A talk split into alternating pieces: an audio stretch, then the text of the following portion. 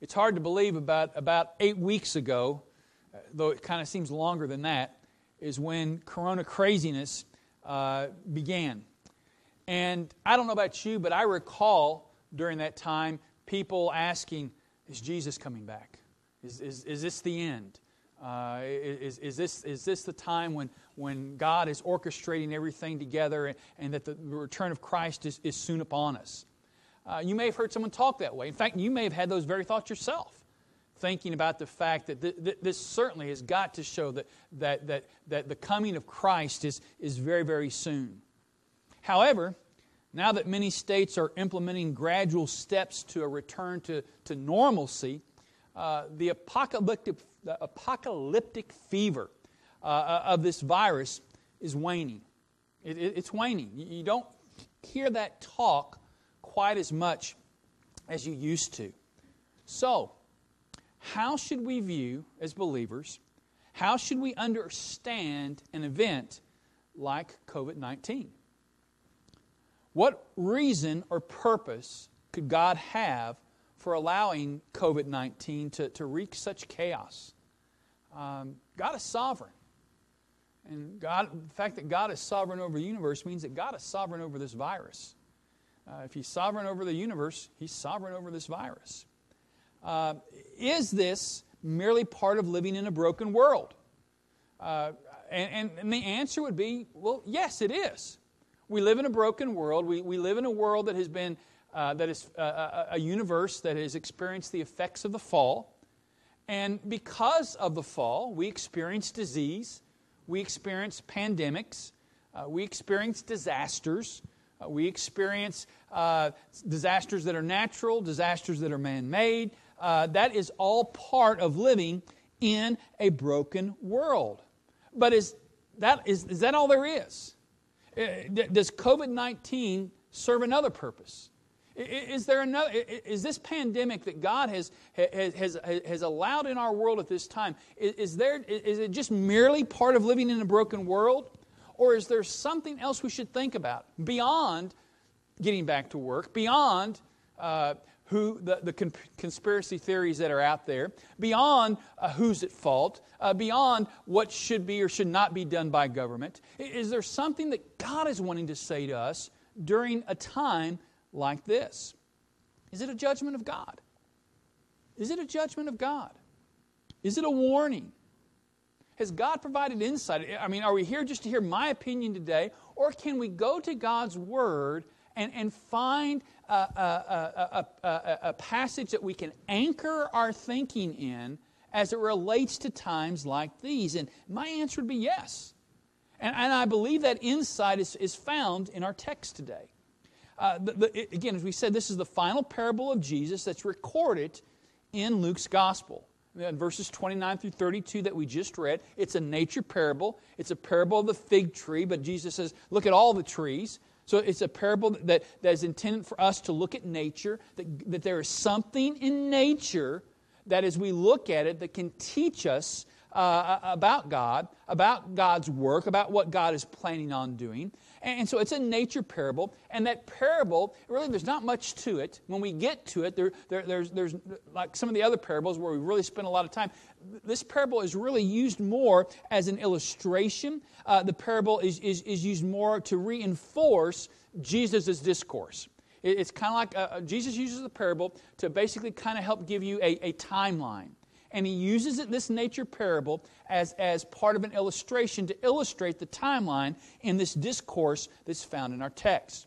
Now, Jesus makes a lot of points. This, this, this, this, this, this uh, uh, discourse that Jesus speaks here, it, it's, it's, it's not easy. It's not an easy discourse, and there's a lot of different opinions on this discourse. But Jesus is going to make several points. Uh, he has several thrusts in this eschatological discourse. In it, Jesus is going to focus on Jerusalem's destruction while making a clear distinction between the fall of Jerusalem and the end time. Again, Jesus is going to focus on Jerusalem's destruction. That's part of what the question has to deal with.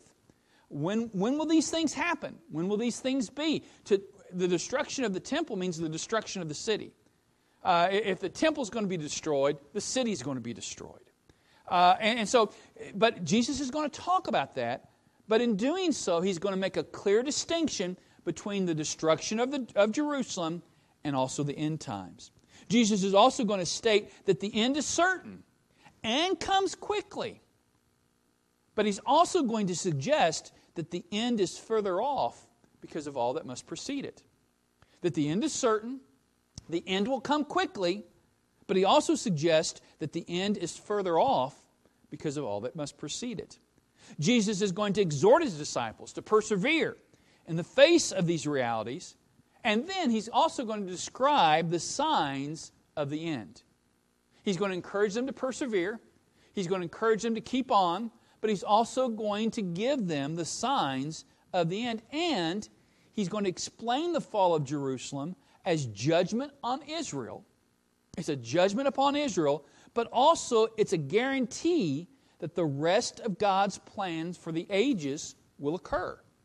The fall of Jerusalem is a judgment upon Israel, but it's also a guarantee that what God is going God's plan for the ages is going to happen. Now, let me let me give you a little bit of a caveat here. When we talk about the end time, we're not talking about the rapture. We're not talking about the rapture. We're talking about the return of Christ when he sets up his kingdom. The rapture is something that can happen at any moment. It could happen before I finish this sentence. It could happen today. The rapture could happen next week. The rapture could also be 1,500 years away. Uh, there's nothing, there's no signs that have to happen before the rapture occurs. There's nothing. Scripture gives us no signs whatsoever regarding the rapture. It can happen at any moment, at any time. That's not what we're talking about. What we're talking about is the return of Christ to this earth. The return of Christ to this earth. So, as we talk about the end times, we're not referring to the rapture at all. What we are referring to is the return of Christ upon this earth. Our, our focus this morning, as we said earlier, are going to be verses 5 through 11. And basically, it's just two points. We see the setting in verses 5 and 6, and we see the signs in verses 7 through 11. So we have the settings and the signs. Let's look at the setting. Verse 5 gives us the location of the setting and the occasion of the setting. Verse 6 gives us an evaluation of what is taking place there. So, so let's look at verse 5. He says, And while they were speaking of the temple, so they're at the temple. They're talking about it, but, but as you look at the context, this is Passion Week. Jesus is just hours away from his crucifixion. Uh, Jesus has been going to the temple to teach uh, every day uh, during the, this Passover week, and, they're at the temple and they're talking about the temple.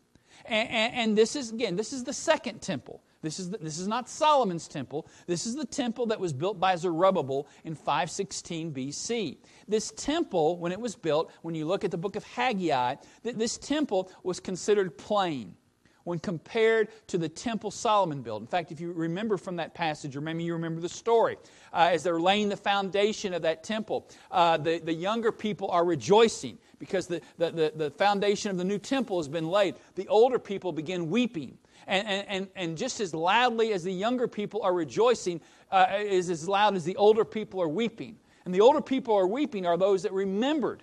Uh, they, they, were, they would have been uh, in, their, in their 80s, uh, maybe even older than that, and they remember the time when, when and the grandeur of Solomon's temple, uh, how big Solomon's temple was, and this temple was not quite up to standards to Solomon's temple. It was plain. Uh, it wasn't as, as, as, as elaborate. It wasn't going to be as, as large as Solomon's temple. And, and, and so the second temple was kind of, uh, Scripture describes it that way. This temple, if you and I were walking and living in that day and we were talking about the temple, it was commonly known to the Gentiles as Herod's temple. The reason why it was called Herod's temple was because back in 19 BC, so we're looking about a half a century uh, before the timing here, uh, Herod the Great began a, a, refurbishing project. Uh, he, he, had a, a, huge building project there in Jerusalem. And part of that building project was to refurbish the temple. And, in fact, this building project lasted even after his death. This building project was an 80 year plus building project. It continued even after Herod the Great's uh, uh, death. The temple would be enlarged to twice its original size. Herod enlarged the temple twice to its original size, and the Roman historian Tacitus referred to it as being, quote, immensely opulent, unquote. In other words, if you were to walk inside this temple, you would just go, wow. Wow. Maybe you've walked in a house like that before, or maybe you've been in a building like that before, or maybe you've seen, been to a museum and seen some things like that before, and you walked in and you just go, wow. This is just unbelievable. This is just, un- look at the workmanship. Look at, look at the, the, the exquisite things that this, this, this building or house is adorned with. Just, just look how luxurious this thing is. How, I mean, we don't have to go, all you got to do is go to cars nowadays. You know, I remember when I was a kid, uh, you know what your electric window was? that was your electric window, you know. Uh, and uh, air conditioning, at least where I was at, I mean, you, you, you, had, you lived high on the hog if your car had air conditioning. I mean, you I mean, you had a heater, and that's about all you needed, you know. But the opulence and the and the the the, the just the, the the grandeur. Uh, this was a place that when you walked in and saw it, you would just take your breath away because of its beauty, just because of its beauty. And that brings us to the occasion. The occasion is those that are with Jesus are just spellbound by what they are seeing in the temple, the beauty of it, its jaw, its jaw-dropping beauty. Look at the text again there in verse 5. It says, And while some were speaking of the temple, how it was adorned with noble stones and offerings. They are just in awe of what they're seeing. Noble stones, history tells us that these are white marble stones that could measure up to 67 feet long 12 feet high and 18 feet wide. One stone. One stone. One marble stone, 67 feet long, 12 feet high, and 18 feet wide. I mean, just, just to think about what it took to get that stone there, what it took to put those stones together, together and the beauty of such, uh, such a large white marble stone it also mentions the offerings there. And, and the, the, the, the, the idea here uh, uh, refers to the ornaments that were gifts as decorations for the temple. In other words, these offerings were used to, uh, used to give the interior design, to give all the things within that temple its beauty. History tells us that this temple had gold and silver plated gates and doors. Uh, so much so that, that as, as the sun gleamed off of those uh, uh off the golden gates and doors, that uh, it, it, uh, Josephus describes it as like looking at a looking at a, a snow-capped mountain, the, the, the gleam from it, just the gleam from it. And, and, and, that was part of the beauty of it. Also, uh, history tells us that, that the draperies in there, the, the tapestries in there came from Babylon and, and, they were they made of fine linen and of blue and, and, and purple and, and, gold. The, the, these beautiful tapestries, these beautiful draperies that, that, hang, that, that hung within the temple there. And while the twelve are observing the beauty and splendor, the jaw-dropping beauty, the thing that would just, just cause you just to, just silently to look around and they begin talking about all, all this beauty that they're seeing while they, while they are, are observing and talking about it, Jesus gives a shocking evaluation. Look at verse 6. As for these things that you see, the days will come when there will not be left here one stone upon another that will not be thrown down. Wow.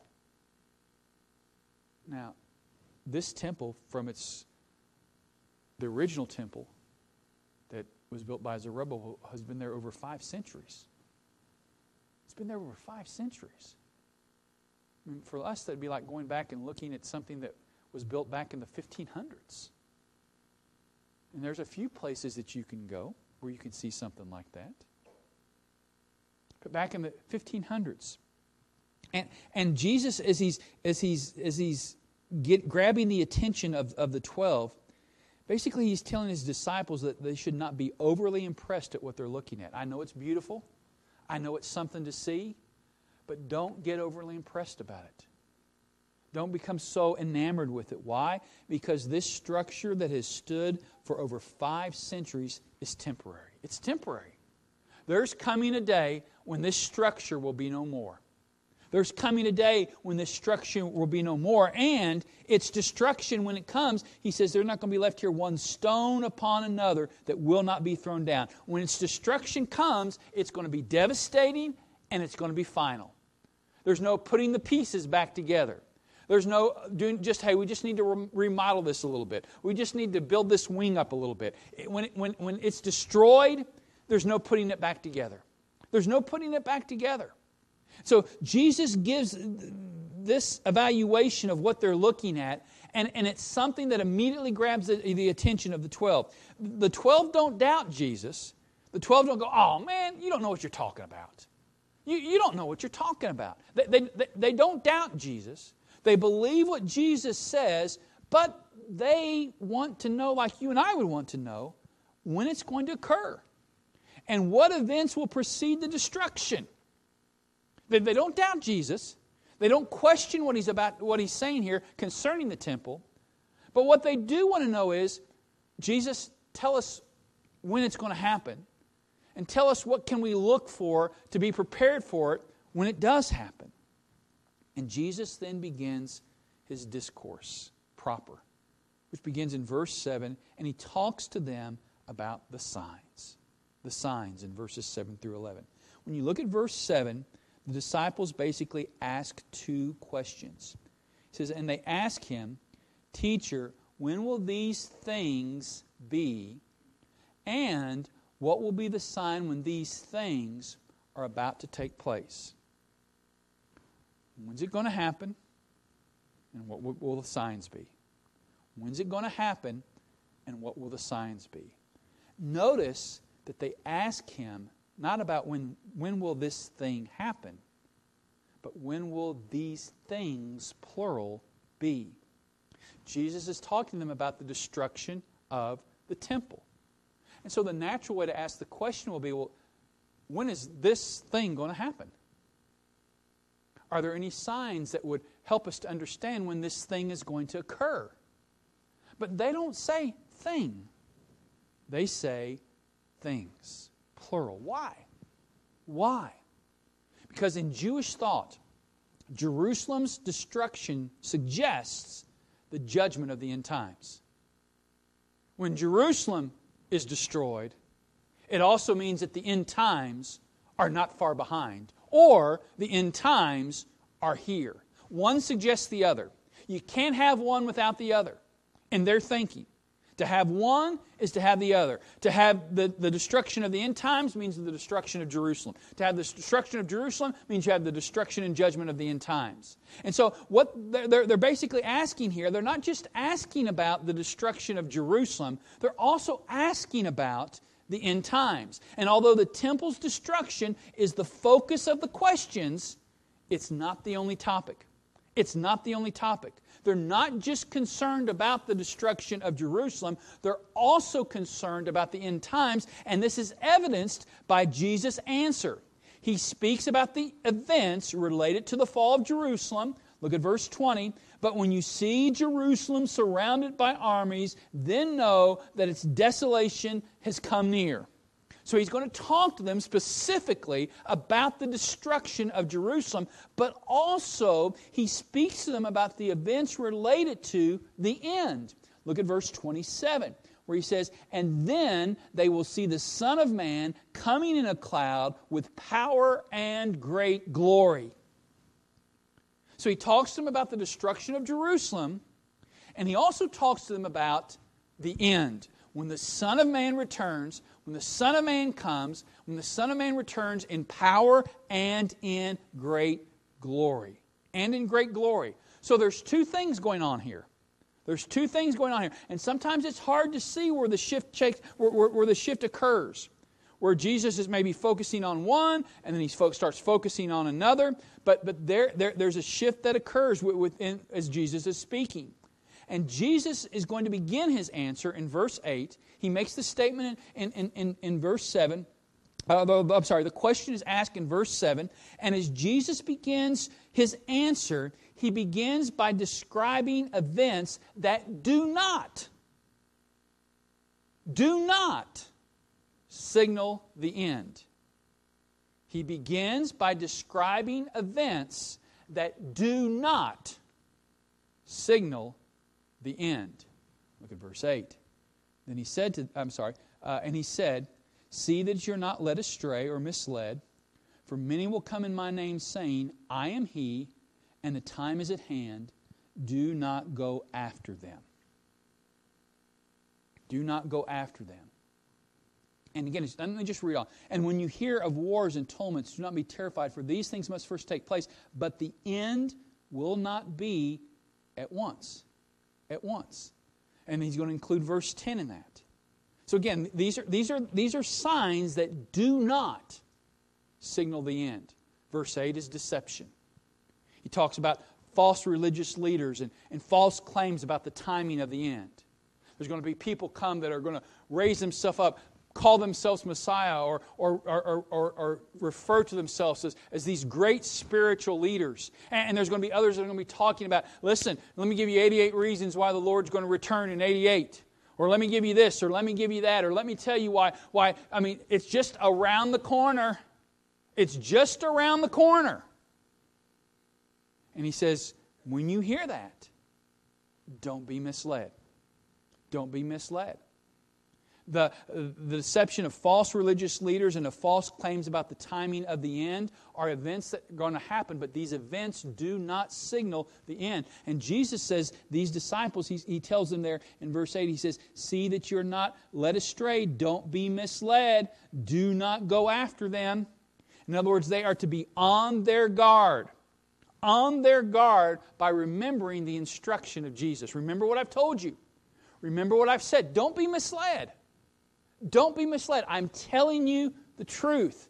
Don't be misled. Don't when you hear Messiah is here or, or, or, or, Jesus is going to be back tomorrow. He says, don't be misled by that. Don't be misled. But these do not signal the end.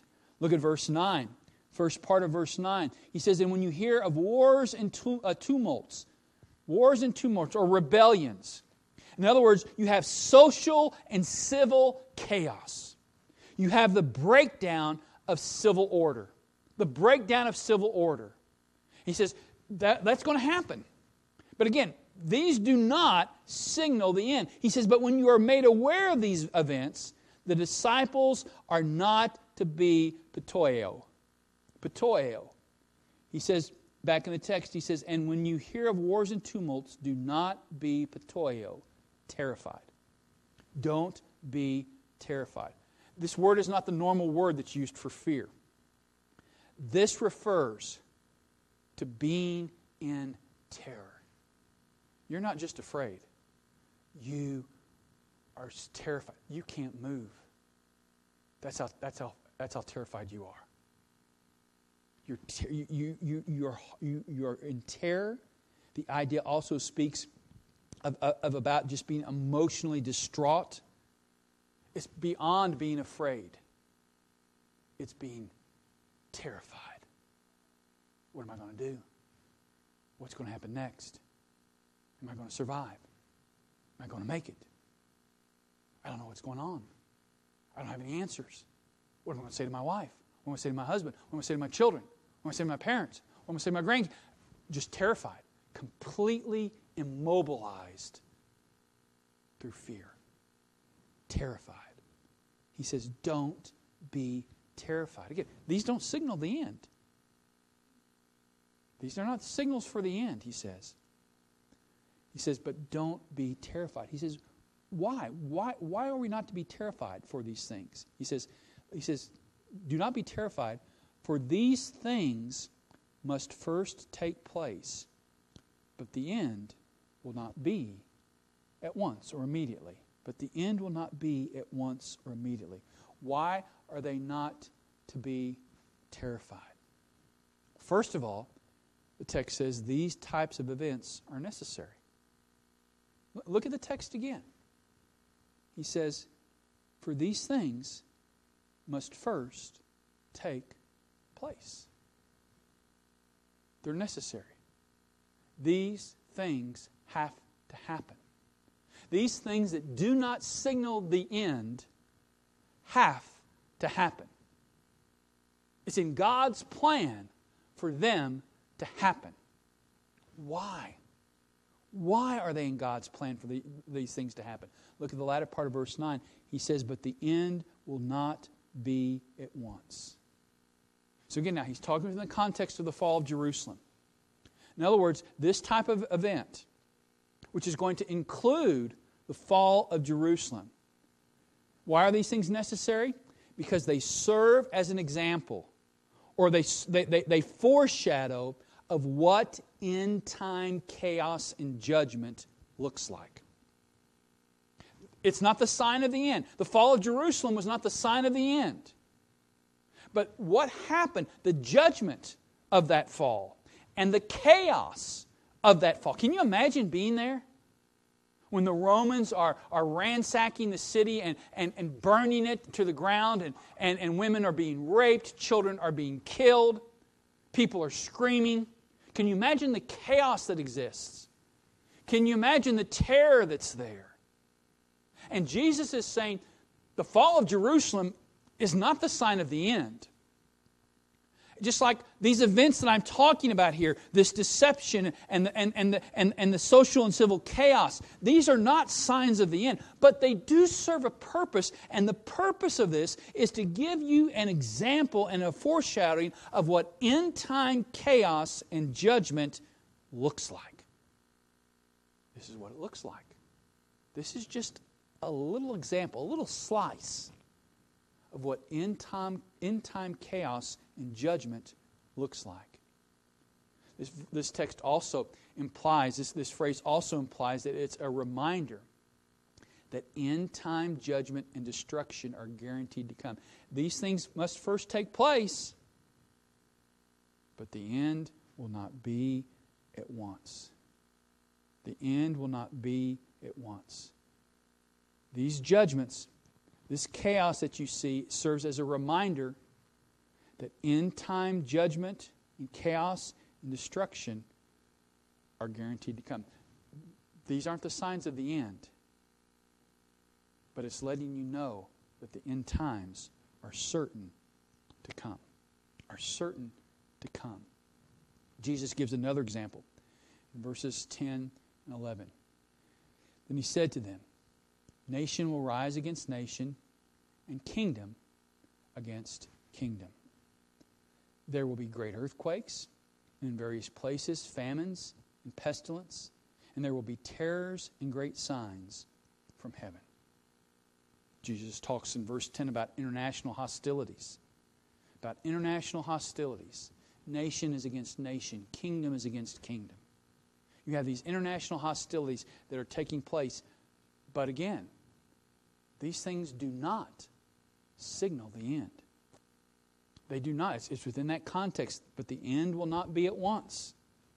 These things are necessary, but the end is not immediate. The end is not immediate. These things are not signaling the end. the end. These things are not precursors right before the end because the end's not immediate. These things are going to happen. These things are necessary, but the end doesn't follow it immediately. They are not signs of the end. You've got this deception. You've got social and civil chaos. Uh, you've got the breakdown of civil order. You have international hostilities. Verse 11 speaks about natural disasters, earthquakes, famines, pestilence, things like COVID 19. There'll be terrors and great signs from heaven. Basically, verses 10 and 11 pictures a world reeling in a state of chaos. No certainty, no peace, no security. You don't know what's going to happen tomorrow. Is this nation going to attack this nation? Is this nation going to do some type of cyber attack? Is this nation going to engage in some type of chemical or germ warfare? And then you've got these famines people lacking food. You've got these pestilence, these, these diseases. All these things are happening. But Jesus says they do not signal the end. They do not signal the end. They have a purpose, but they do not signal the end. So that brings us to the end.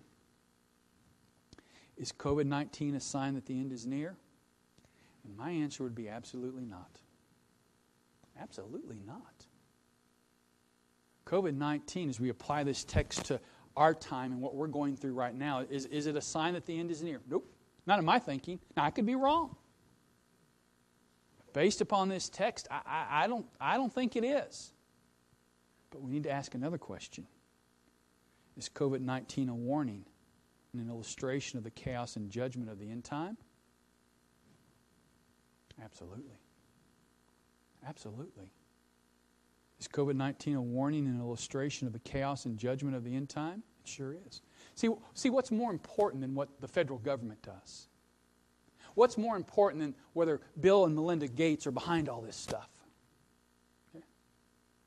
What's more important than, than whether or not the federal government is doing enough or doing too much or, or are we moving so, closer to socialism? And I'm not saying those things are not important.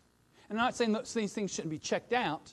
And I'm not saying that. But what I'm saying is, is what's more important, and, and when we start thinking that way uh, and just and, and, and be consumed by that, we've missed out. We're thinking like the world is thinking. What we need to see as believers, and what we need as we share, is, as our non believing friends ask us about this situation, how it relates to our faith, what we need to be talking about is not what is going on, what, what, what, what the world seems to be doing at this time, but what God is doing at this time. And basically, the answer is this if you think the chaos and the uncertainty is bad now, wait. Wait.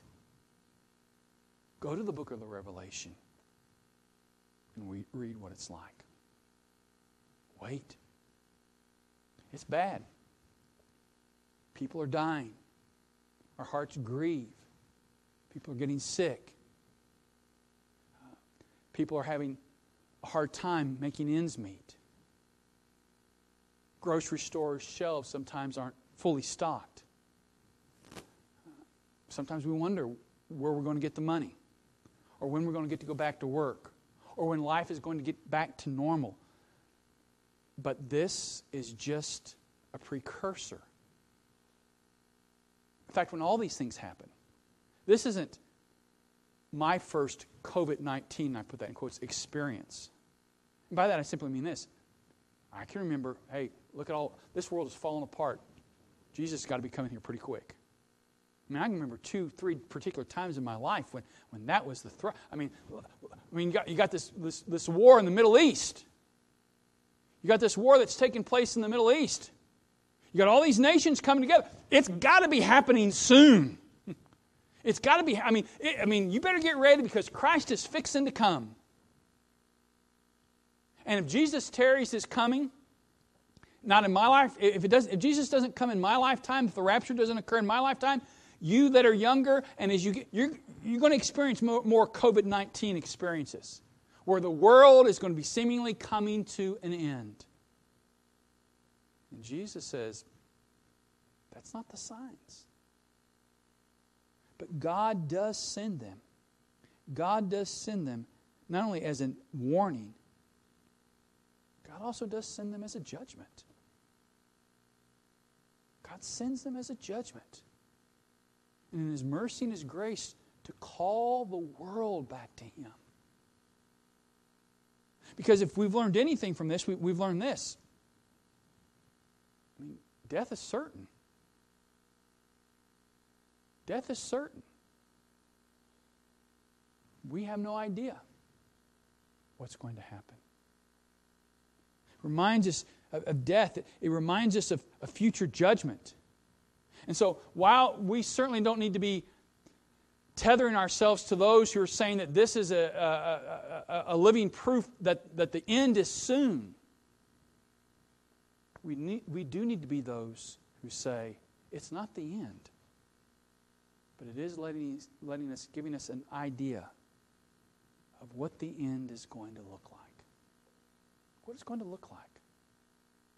I remember when I was thinking about what's happening in China with, with their, their things on their, on their iPhone, to where basically the government's they're doing this for health reasons so that they can track the people who have covid-19 and, and to get on the bus you got to scan scan your phone to get in the store you got to scan your phone to buy anything you got to scan your phone. I mean i'm thinking golly. You know Lisa and i were talking she says well do you, you think that's the end? I said no but it shows me as i think about the end times when the scripture talks about you can't buy or sell without the mark of the beast i can see real easy how that can work out now, do I think it's a sign of the end? No. But I think it's a reminder, it's a precursor that this is what it's going to look like when judgment comes. This is the chaos. This is the lack of freedom. This is the difficulties that can be faced when the end comes. Is COVID 19 a sign that the end is near? my opinion, based upon my study of the scriptures, which could be incorrect, is absolutely not. Is COVID 19 a warning and illustration of the chaos and judgment of the end time? Absolutely. So, how will I, how will you respond to God's gracious warning? How will I, how will you respond to God's gracious warning? It's a reminder to us of our, of our mortality. I may not die. I don't, I'll be honest with you, I don't think I'm going to die from COVID 19. I could. I mean, I could get it next week. I don't think I'm going to. I'd be willing, I don't say I'd be willing to bet the house, but I, I will bet a week's salary, you know. I don't think I'm going to die of COVID 19. But you know what? I do know this I'm going to die of something. Something's going to kill me. My, I'm, I'm hoping for the heart attack, you know, the, the widowmaker heart attack. You know, bang, bang, boom, you're out of here, you know? That, that, that, that, that, if I got to choose the way, my, my, my, least way would be drowning. You know, that, that scares me to death. Uh, scare, uh, scares me to death, okay? Yeah, but, uh, but, you know, but I am going to die of something. More than likely, odds are I'm not going to die of COVID 19.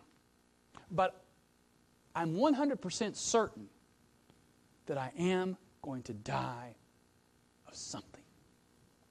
Of something. And no matter how well we protect ourselves, and I'm not, I'm not discouraging that, no matter how many cautions we take, and I'm not discouraging that, sooner or later, something's going to get me. Something's going to get me. I'm going to die. And you're going to die. Are you ready? Are you ready? How will you, how will I respond to God's gracious warning? Judgment's coming. Judgment is coming. As certain as death is the certainty of judgment. Is the certainty of judgment. And if you don't know Christ as your Savior, if you don't have a relationship with God the Father through Jesus Christ, you will stand before God and you will be judged for your sins and you will spend an eternity in the lake of fire, separated from God you will face judgment for your sins. But the good news of the gospel is this is that God sent his son. God became a man. The second person of the Trinity robed himself, added to himself humanity, and lived a life of perfection. Lived like any human being would live. Faced temptation like any human being would face temptation, yet without sin. In all points, he was tempted like we are, yet without sin. And he offers up his perfect life of obedience to the Father, living in, in, a way that everything he did pleased God. And he offered up that life to God. And in doing so, he was able to be my sacrifice and your sacrifice for sin. And on that cross, he took the wrath of God for my sin. And when I put my faith and trust in what he's accomplished, I receive the gift of eternal life. I give him my sin, he robes me in his righteousness, and I am declared righteous. I'm declared righteous and begin a journey of walking with God where I become more and more transformed into the image of His likeness.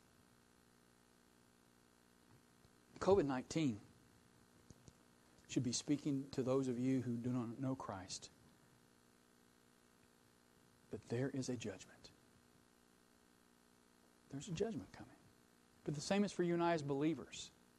What are we doing with our lives? What are we doing with our lives? Now that doesn't mean a lot of times when I remember when I was I would hear this, I think, oh gosh, that means I gotta go I gotta surrender to some kind of you know vocational ministry. That's not what I'm talking about at all.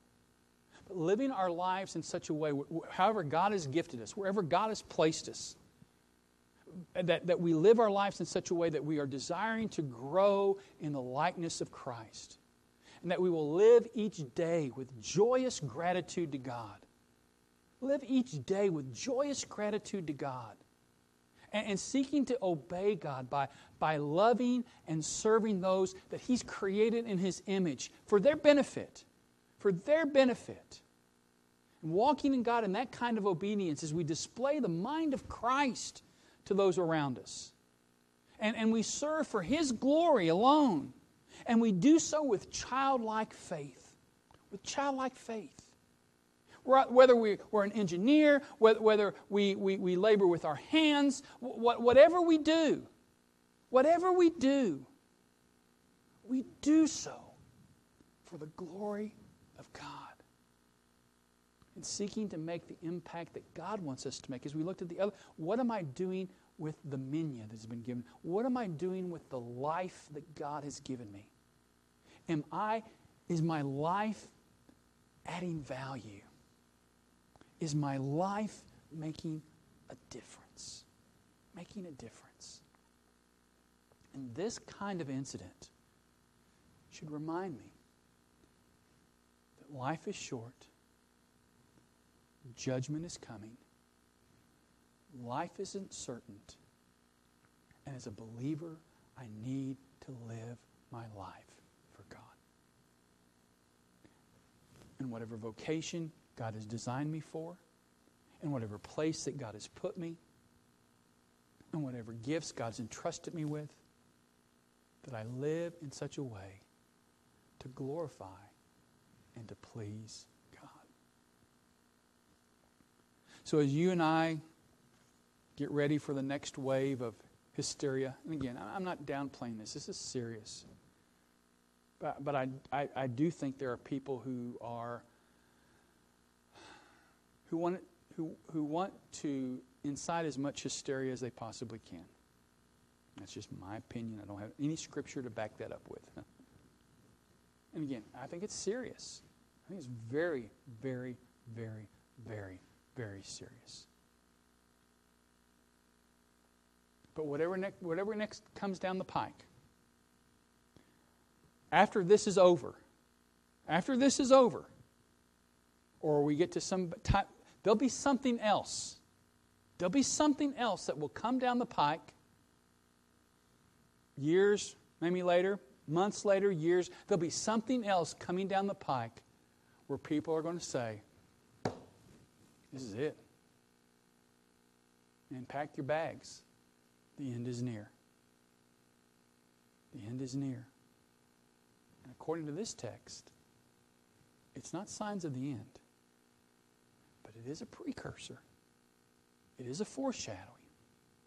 It is an example, a small example, of what chaos and judgment will exist in the end times. I don't worry about COVID 19 being a sign of the times, sign of the ends. Don't worry about it.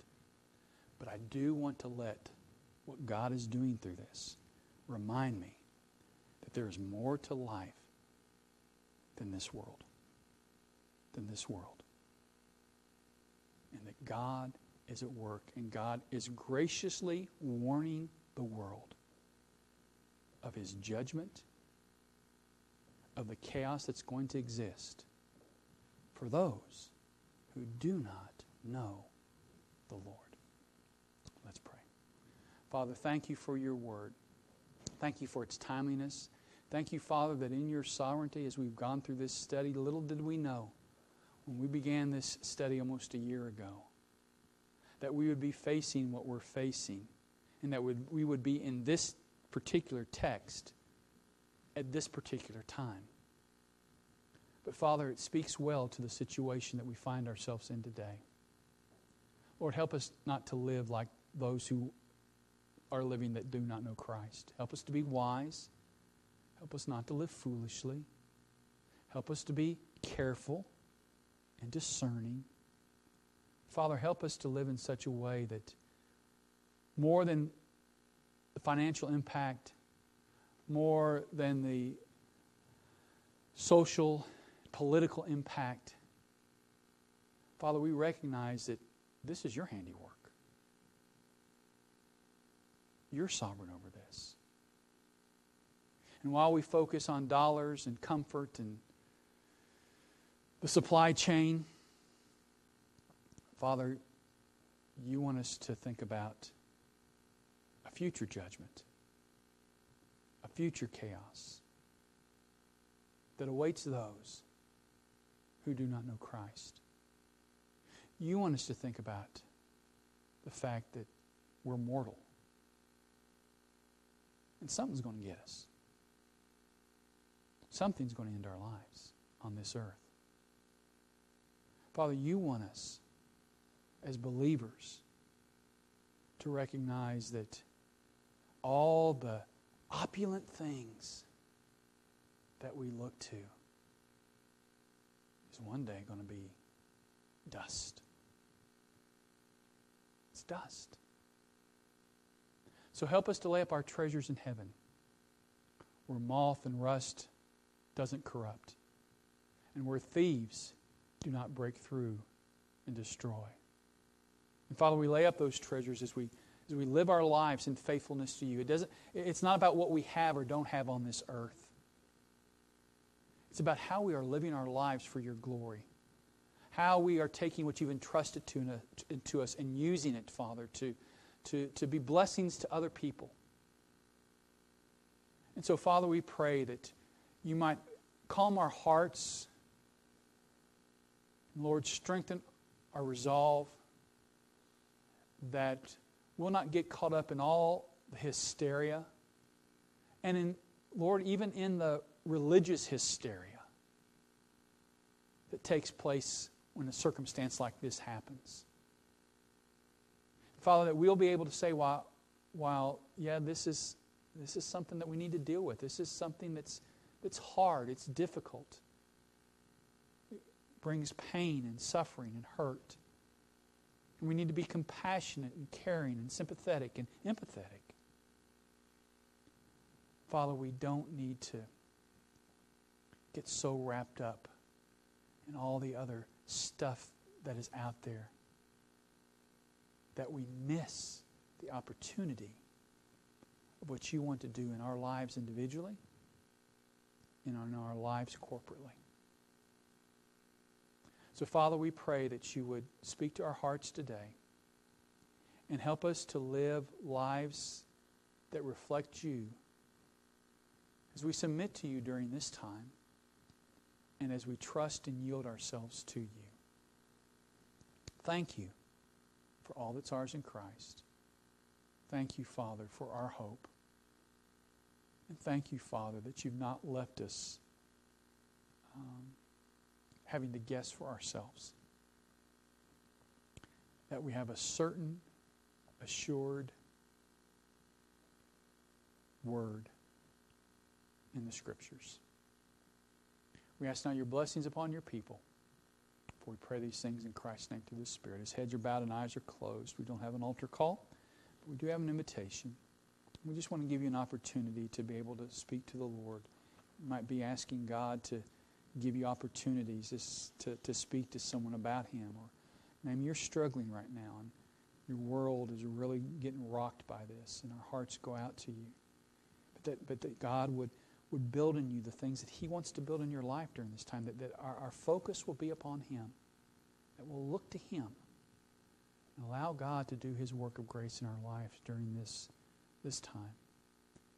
We'll not get caught up in all the re- religious hysteria, all the things that are around us, but, but live lives of faith. Do what we can and trust God. Do all that we can and trust God.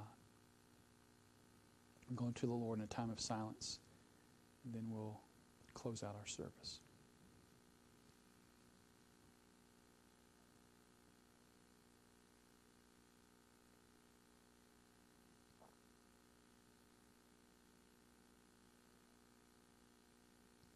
Father, thank you for your word today, and thank you for its encouragement and its hope. Thank you, Father, that we don't have to live in fear. We don't have to be pateo. We don't have to be terrified. Father, we can give you our anxieties, give you our fears, live with a confident hope that you're with us and that even COVID 19 is under your sovereignty. And you use events like this to graciously warn the world that judgment and chaos awaits those who refuse to repent who continue to refuse the God of heaven. Father, help us to heed your warnings. Give us the grace and enablement to apply them to our lives. And Lord, encourage us as we seek to live in ways that please you during this time, live in ways that demonstrate Christ. And Lord, we just are grateful for your word and for its certainness for the fact that we can rest and have confidence in it. Pray your blessings upon your people today. Lord, we thank you and praise you for all that's ours in Christ, for the hope of his return. Thank you for this time. Bless your word to our lives today. For we pray these things in Christ's name through the Spirit. Amen. It's a joy to see you today. It's a joy to be with you live streaming.